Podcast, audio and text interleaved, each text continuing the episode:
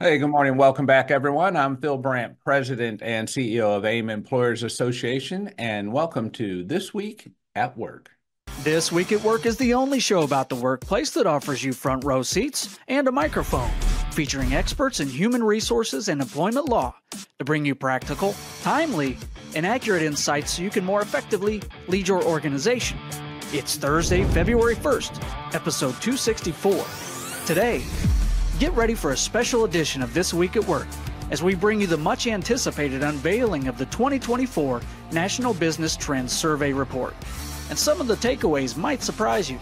Rivaling War and Peace in its thoroughness, the extensive 1,234 page report is a treasure trove, spanning everything from business outlook on the economy to insights on recruiting, retention, and more. Joining Phil are two distinguished guests to help guide you through the key takeaways from this insightful survey. Fan favorites Tanya Zion and Mikey Mack. All this and more on This Week at Work. All right, welcome back and good morning, everyone. I am happy to be here today. We have Bert Garland out somewhere in the world trying to do some lawyer stuff. Um, but uh, standing in for Bert, I want to introduce to you for the first time Justin Allen from the Ogletree office in Indianapolis. Uh, Justin, welcome to the program. We're happy to have you. And um, I can tell you right now, I already know you're going to do a better job than Bert would do for us. He, you know, he comes in, he's half unprepared, and he just kind of wings it. So uh, thank you for being a part of the program today. Um, looking forward to that. And I also want to introduce uh, everyone, um, longtime participants in the program, Tanya Zion, our employee engagement expert, and Michael Maciekowich, as you know him as Mikey Mack um, are part of the program. And today we're going to talk about the WIT, right? The wage inflation trap. We talked about that last week when we did our National Business Trends Survey review. Tanya and Michael joined for that. And we're going to focus uh, specifically today on how to avoid the WIT, the wage inflation trap. But first, Justin, you're going to get that chance to step up and push Bert to the side. You ready to give us a, an overview of Lawyer on the Clock? I am. I mean, I don't quite have the head of hair that Bert has, but I'm I'm looking forward to stepping into his shoes. So yeah, well, you know, we're not sure. Bert puts a lot of chemical in that hair, um, and he works really hard on it. So we we don't like to make fun of his hair too much, but um, he does put a lot of effort into it. Nick, I know you've had some fun pictures of that hair over the years. Uh, he we call it the flow, the the Garland flow. Well, his flow is out in uh, is out in California today, his favorite place, doing some real legal work. So uh, he wasn't able to make it today, but I'm super glad to be here and, and excited to to share some thoughts with y'all today.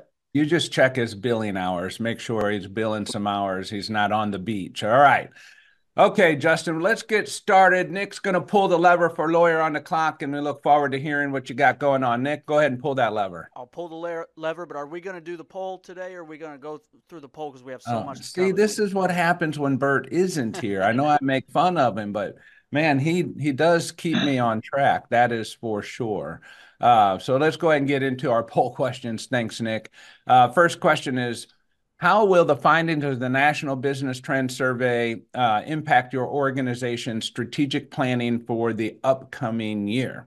Um, and if you didn't pay, if you weren't a part of the program, you can still go back and catch that. But it's an important program, I think, for all of our employers to watch. Uh, and then the second question is what impacts employee satisfaction more? Uh, demotivating factors or motivating factors. It's a draggable scale. Nick, what is a draggable scale? Uh, that means on one side, it is the demotivating factors, but you take your mouse and you drag it, or your finger if you're on your phone, you drag it to the right if you think it's more of a motivating factor. So we'll figure out where everybody falls is on that little spectrum there. I thought Tanya okay. would really like that question. I, I do. I like the draggable scale. All right, back to you, Justin. Are you ready for lawyer on the clock? I am. Let's pull that lever. There you go, Nikki. All right, it's time to look into what's trending in employment law. Lawyer, you're on the clock. All right, thanks, guys. So I want to briefly touch on a couple of topics today. The first is a little bit of a nod to Bert's West Coast tour, and it's one that we've been dealing with a lot in my practice area so far in 2024, and that's the pair of new California non-compete laws. Uh, and you may be wondering, hey, I thought California already banned non-competes a long time ago. What more could they possibly say or do on this subject? And apparently the answer is quite a lot more. Uh, mm. Yes, non-competes have been banned and unenforceable in California for a long time. Uh, but California was concerned that out of state employers are continuing to try to enforce non competes for employees in the state, uh, such as where an employee moves into California with an existing non compete and then tries to get a job in California. So the first new statute bars non competes involving a California resident as being void and unenforceable regardless of where the contract was signed or when it was signed. So if they signed it in Missouri and they move into California to take another job, it's unenforceable. And this gives- so let me stop you there, Justin. Uh, make sure I'm understanding this. So I lived and work in any state other than California. And now yeah. I don't, I exited the company. We entered into a non compete that was completely legal and binding in the state in which I lived and worked. And now I moved to California for some reason. Um, and at that point, that non compete, now that I'm a resident of California, even though I never worked for that previous company while I was a resident of California, is no longer binding. That's correct. That is what the law is intended to do. And as you can probably imagine, this will give rise to a whole bunch of thorny choice of law issues. Um, what we're expecting is, is that employers in the more non-compete friendly states will end up trying to make a race to the courthouse to try to get the case started somewhere other than California. You know, a judge in Texas or Indiana or South Carolina may say, well, you know, that's nice for California that they've passed this law, but you know, we have our own set of choice of law principles. And one of the most important questions in that analysis is where was the contract executed? Where was it to be performed? Um, and they may not view uh, the California law as trumping their own state choice of law principles. Now, on the other hand, you may have employees move to California and then file an action to try to beat the employer to the punch. And we have seen this. Uh, I heard about a situation, uh, employee moved right before the, the new year, right before the, the law took effect, and was in a state where uh, the non compete would have been enforceable moved to California, and then and then filed an action uh, saying, "Hey, this is no longer enforceable, and you can't hold me to it." So we're going to see a lot of interesting issues on that point. I think there will be uh, some interesting case law from various states, and it'll be interesting to see how they treat that California statute. And what's important here is it gives rise to liability. Um, you know, it gives rise to the ability to file a civil action for injunctive relief, for damages and attorney's fees. So there is a risk of of you know trying to enforce that statute or that agreement uh, as to an employee who now lives in California. So, addition, are, are employers employers expected at that point to to find these these individuals to know if they've moved? So, for an example, if I've entered into an agreement, you know, six months ago, and I've lost touch with this employee, I have no idea where they live. Uh, do I have a responsibility to do anything at this point? Well, that's a really good question, Phil, and it'll, it'll, even be more relevant to the next statute I'm going to talk about, uh, this notice statute. But but yes, I mean, I think if it's important to keep tabs on where they're at, and if they've moved to California and you know that, it's going to be important to to you know either file a lawsuit in your own state, uh, or maybe you decide it's just not worth it at that point, and enforcement isn't the route you decide to go. Um, you know, in addition to this law as to employees moving into California there's also a new California non-compete statute that requires the employer to give notice to their employees that any existing non-compete is void. Um, mm-hmm. No longer than February 14th, so just a couple of weeks from now, the employer must give a written individualized communication to anyone employed after January 1 of 2022. So it captures potentially some former employees. Anyone who had a non-compete, you need to let them know that it's void and won't be enforced. And our California attorneys are telling us that the statute is likely broad enough to cover employee and customer non solicitation clauses as well. So don't just assume that because you don't use strict non competes that you're in compliance. Depending on the language of your other restrictive covenants, you may also have an obligation to give notice and may need to rescind uh, th- those types of clauses. What's important here is that the notice must be individualized. You know, you can't just have a blanket statement like, if you have a non compete, we won't enforce it anymore. It's going to require the employer to be specific about the provision at issue. You know, paragraph five of your June 10, 2021 employment agreement is mm. void and enforceable and not just a blanket, we're not going to enforce anything. And obviously, that's a challenge for some employers. If you have a lot of impacted employees, um, or you aren't sure whether or not they have a non compete, that could be challenging to comply. Um, yeah. Our colleagues out in California have been dealing with this issue quite a bit over the last few weeks. They've put together some useful resources, including a template notice letter for employers to use. Um, but if you're an employer and you think this might apply to you, you have about two weeks to work on compliance. And failure to comply, according to the statute, is an act of unfair competition. So there is a risk of liability for not complying. Um, so, Phil, you know, with all the legislative and FTC activity around the country on non-competes, it seems that California just couldn't help themselves and decided they wanted to join the fray as well. Yeah, that's uh yeah, that's a, a lot of undertaking, but hopefully in today's world we don't have too many of those going on. I do know it is a con- common and customary practice for many of our employers.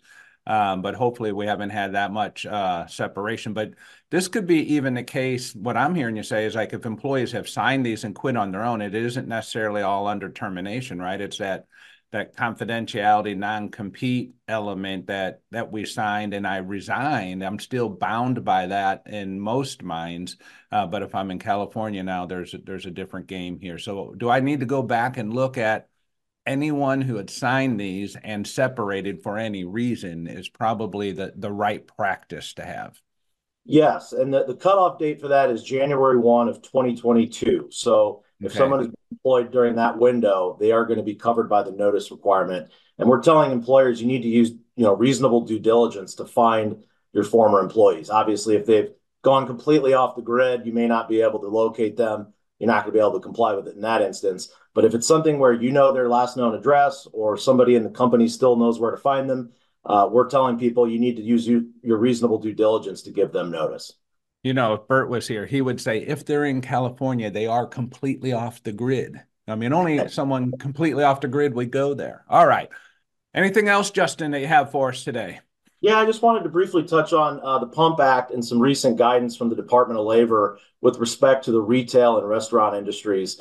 Uh, you know, as a quick refresher, the Pump Act uh, was passed in 2022, and the remedies provisions of that took effect in April of last year. Uh, it requires employers, with some exceptions, to provide reasonable break time in a private space for nursing mothers to express breast milk in the workplace. Now, you know, if you're an employer in an office setting, this probably wasn't very difficult to comply with. You just convert an unused office or a closet into a suitable space. But for some employers, you know, this has been a particular challenge, either due to the physical constraints of the workplace or the nature of the business. And one mm-hmm. industry that it's been a challenge for is retail and restaurants. Um, you know, oftentimes there's not a great private space for expressing, and because of the unpredictable way that customers ebb and flow throughout the day, it can be a challenge to allow an employee to step away at a moment's notice. So the DOL issued some guidance in the form of a webinar and some presentation slides um, that gives some industry specific guidance. And I would say the big takeaway is to remember that the Pump Act does not require a permanent space. It could be a closet, it could be a manager's office. The key is ensuring that the space is suitable, it's readily available when it's needed, and you need to make sure that it's private. So, surveillance cameras turned off, posted signage letting employees know that the area is off use. Um, so, Phil, if I were to summarize the DOL's view on this, it's figure out a workable solution as best as you can with the resources and the space that you've got. It's going to differ uh, from employer to employer uh, but it may require getting creative. And you know, I also want to note that the DOL is planning to issue some more industry-specific guidance and suggestions on the Pump Act in the next few weeks, uh, including in the transportation industry and educational services sector. So, if you're an employer in an industry that has struggled with how to best implement this, stay tuned for more guidance on this. Yeah, no, this one I can see being the, I can see the complication, particularly uh, like you said, in those industries that are outside your traditional office setting. Um, I, I, think construction type industry field positions where I'm out, you know, like you say, transportation, restaurants, those types of things, it becomes quite difficult to comply. So creativity will be needed. Uh, and I think, you know, that leads us into a perfect transition into Mikey and Tanya, just as it relates to how we organize our workforces to avoid this wage inflation uh, trap that I refer to as WIT. Um, as we think about how we're doing that and we take what Justin just said, I mean, the workforce power has shifted to the employees, right? So as employers, we're still in mm-hmm. charge, we're still responsible, um, but we have uh, you know, a supply and demand issue. We just that's the basic simplicity that we covered in the um, business trends review last week. Is it's a simple supply and demand, and there is not enough supply of people today for the amount of demand that we have, and that's creating an unbalance that we're not familiar with managing. Mikey, when I think about that unbalance and what we've seen occur over the last four years or so now with compensation, what are what are some of the things that we should be thinking about doing as we create a model within our organization to avoid this unbalance? Um, we don't want to end up someplace one day and go, "Holy cow! How did we end up here? Look how inflated our wages are in comparison to the market." Yeah, I think ever since uh, COVID, uh, our compensation strategies have been kind of thrown away. And what most organizations have become are very reactive to what is going on with the supply and demand and when uh, you know inflation was hitting us and now we have uh, other issues that we're dealing with everyone seems to be forgetting that we used to have a very organized way of dealing with this and that was a compensation strategy we knew what the decisions that need to be made what they are uh, we had a system in place so that we could then look at that and make decisions um, we were able to identify our markets properly and be able to use that to update our structures. And then all of a sudden, the last few years, it's just like, oh, forget that. We're just, you know, just throw money at it.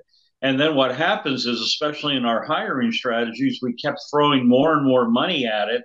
And then we forgot about our internal employees. So now we have employee satisfaction going down the drain because people are upset that, oh, you're more concerned about the new employees than me. Uh, you're forgetting the idea that people want to improve and want to advance in their career. So we forget all about that because that's not in our strategy anymore.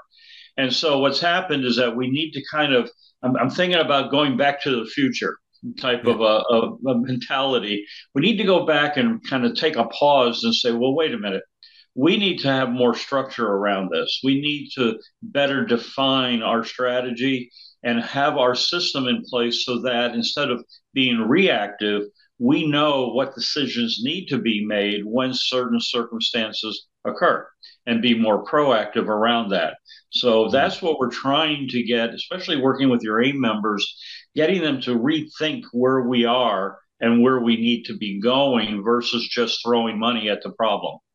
Yeah. So you said a few things, Tanya. I'm going to warm that up for you um, in just a minute, but give you some food for thought here, Tanya. He talked about, you know, um, the the satisfaction is declining in the workplace um, is something he said that I'm going to ask you to comment on.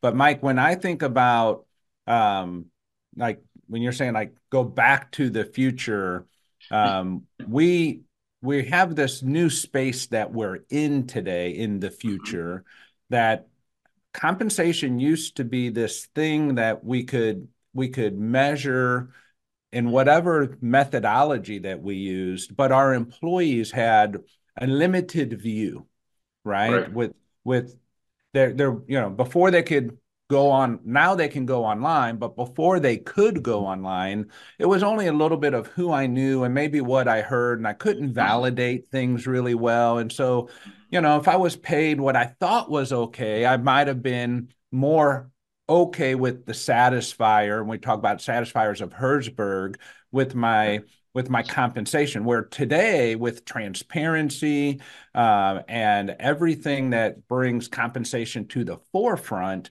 um, I know whether or not I'm paid competitively or not. And then right. I can, what Tanya's going to talk about, I can weigh that against, you know, my right. workplace environment and decide, is it worth it or not? Um, yeah, and, and I have options. Yeah, this is something that I think employers have, have lost track of. And part of it is a generational issue. You know, before formalities of pay transparency, as we started having millennials and Gen Zs and now Gen Alpha coming into the workplace, they have a whole different perspective in terms of transparency. They always had transparency. They are in constant contact with each other, right? Yeah. They unlike unlike boomers like me that I can't remember anybody I went to high school with. So, you know, that's such a long time ago, but well, that was are, a long time ago, Mikey. Yeah, I yeah. know, a long time ago. and now and I think Justin would tell us um, you know, that not only is it that that social aspect of it but there's right. that legal side of sure. you know you, you you can't even say today hey that's comp that uh, compensation oh. is confidential let's not talk about it or sure. you're at risk of losing your job oh in fact in my earlier employers uh, back in the late 70s uh, that was considered a trade secret and confidential yeah. your pay so therefore yeah. if you talked about pay i would just say oh you were talking about it you're fired uh, we, you know, obviously that changed, but you know, with the the changes in transparency, of course, have led to pay equity, right? Because the more I know about this, the more I'm going to challenge where am I being paid? Why am I being paid? And how do you know that this is competitive or not? So, this also gets back into communication and how we have our managers and supervisors understanding how pay is put together in your organization because that seems to be one of the biggest issues we are also facing is that it's still a secret. And the main reason it's a secret is that supervisors and managers are lost. They don't understand it so we haven't done a good job in our human resources and our leadership of being sure we bring our supervisors and managers along with us.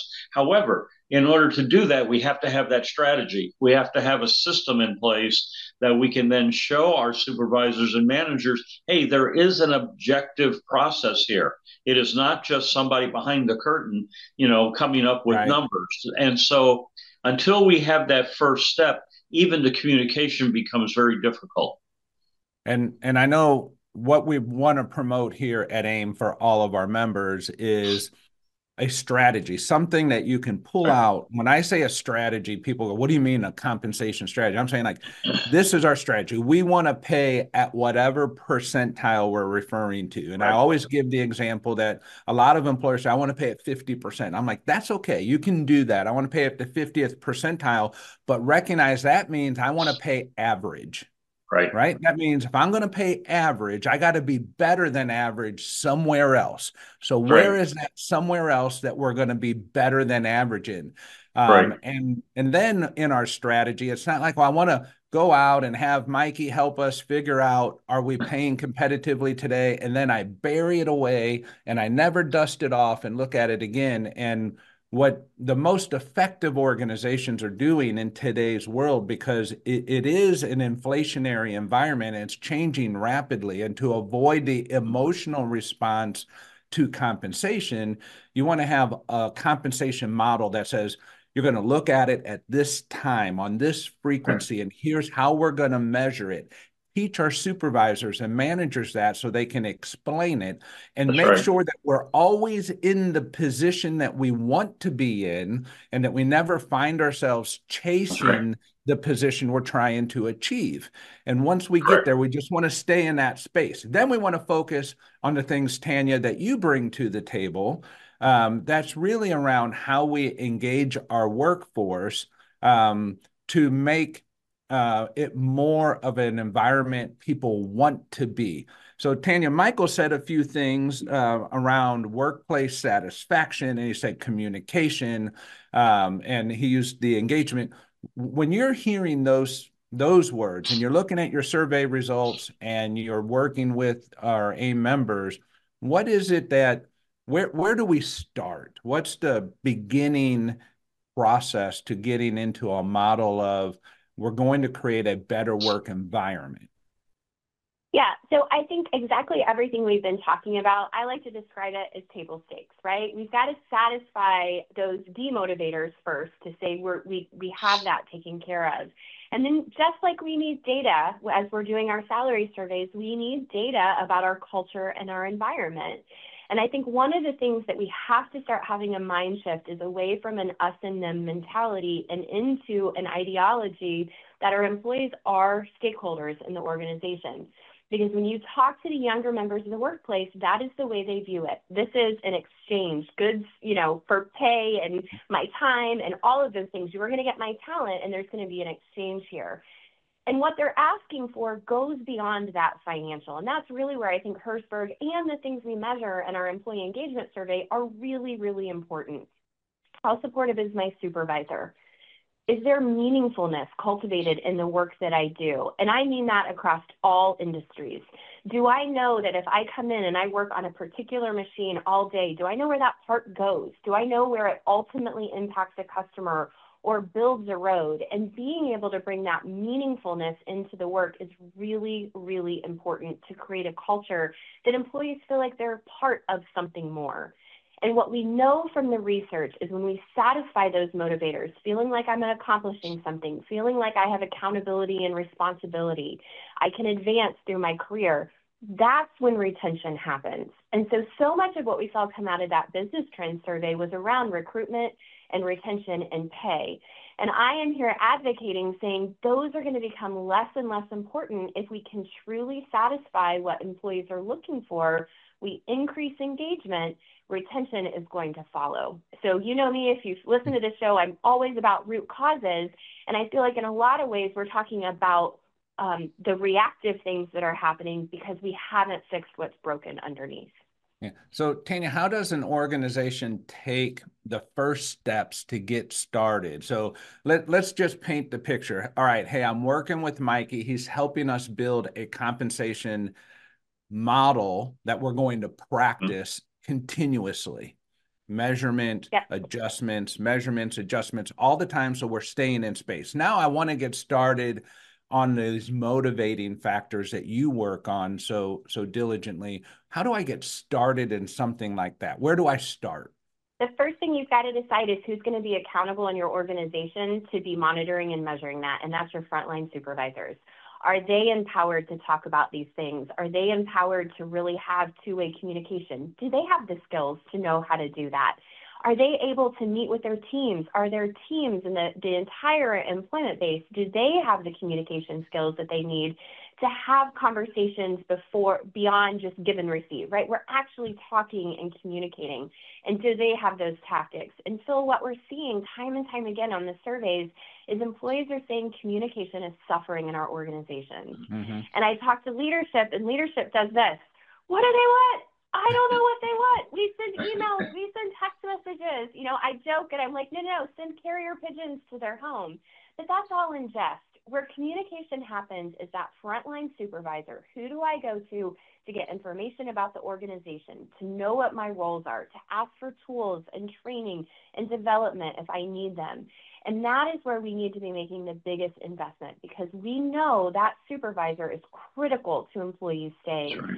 And what we see time and time again in these surveys is we're not investing in that level of the organization or we don't have expectations clarified at the very top of the organization so that we can tool and empower those supervisors to do the work that we need them to do. Yeah, I know one of the things that when I'm talking with employers, I and I'll use the example is, and you you said table stakes, right? And and what I what I find is, you know, this is an all-in movement on developing these first line supervisors and managers more than we've ever experienced before because that is where the rubber does hit the road. Um, it's my boss encourages me, supports me, develops me, or does communicates with me or doesn't. It's just that simple, right? It's yes or no. It's it, it's we're there. And Mikey, you mentioned something last week. I want to come back to. Um, mm-hmm. So Tanya's talking about my supervisor can answer and and give me this information um, but you know we grew up in a day where you know management would work with a consultant or their compensation team which we don't have compensation teams much anymore uh, to develop a pay rate, an increase, whatever it might be, and then we would execute it. But we never really communicated that down the line. And now you're finding yourself, Mike, working with first line supervisors and explaining the compensation model so that that message can get explained down by the person who's going to be the most impactful um, in that retention effort. Um, tell me a little bit about what you're seeing there, Mike. Well, I think the what we're starting to learn, and and again going back to where we were, is that when an employee is concerned about their compensation, let's just start with that. It, it's not like in the old days, we'll go talk to HR. You know, the supervisor would just take a pass, right? I, I'm not going to deal with that. The problem is is that the number one person that the employee really relies on in order to have some trust that the system is working is their first line supervisor. That's the person they're going to go to and say, Hey, do you get this? And is it fair? Uh, I don't understand what's going on.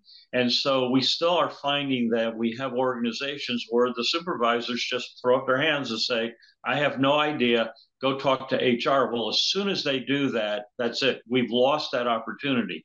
The other thing that's starting to happen, though, is because as we're looking at different strategies, especially for engagement, is the whole issue of career progression and career pathing within the system.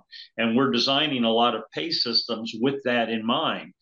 The problem is while we can do that from a from a system standpoint, it's how you implement that because career progression and career pathing requires a supervisor to work with that employee on a regular basis to help them in terms of how they will advance in that career progression, which is very positive for engagement, except it scares the heck out of these supervisors because now they have to talk to their employees on a regular basis and they're sometimes just not prepared for that so right. all of these things are coming together and really it really is the cornerstone of a successful implementation of any strategy or first line supervisor um, Tanya, real quick, um, you look like you want to say something there, so I want to invite you in. But otherwise, I had a good question for you. Go right ahead.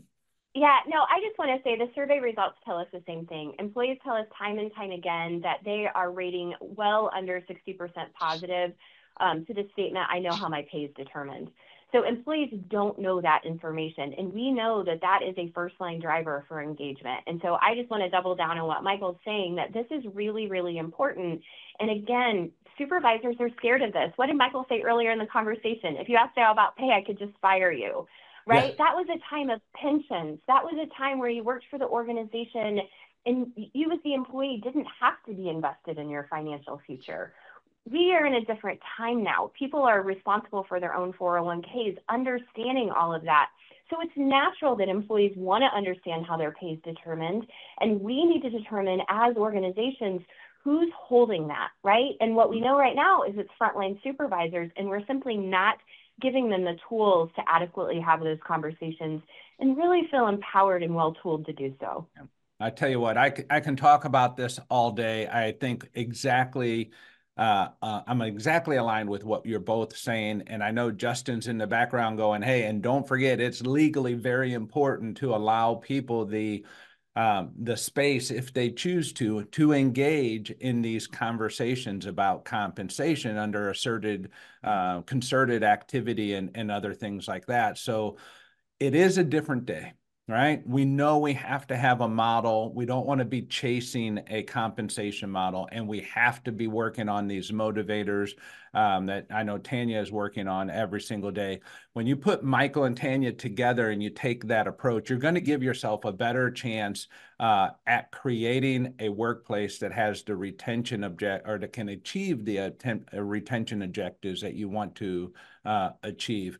Uh, give it some thought, think it over, talk with your AAIM advisor. Uh, Michael and Tanya are always here and they're happy to chat with you as well. Justin, thank you for joining us from Indianapolis this morning. We appreciate everything you do for us um, out in Indy with our members there. And I know you'll be at our roundtable coming up shortly.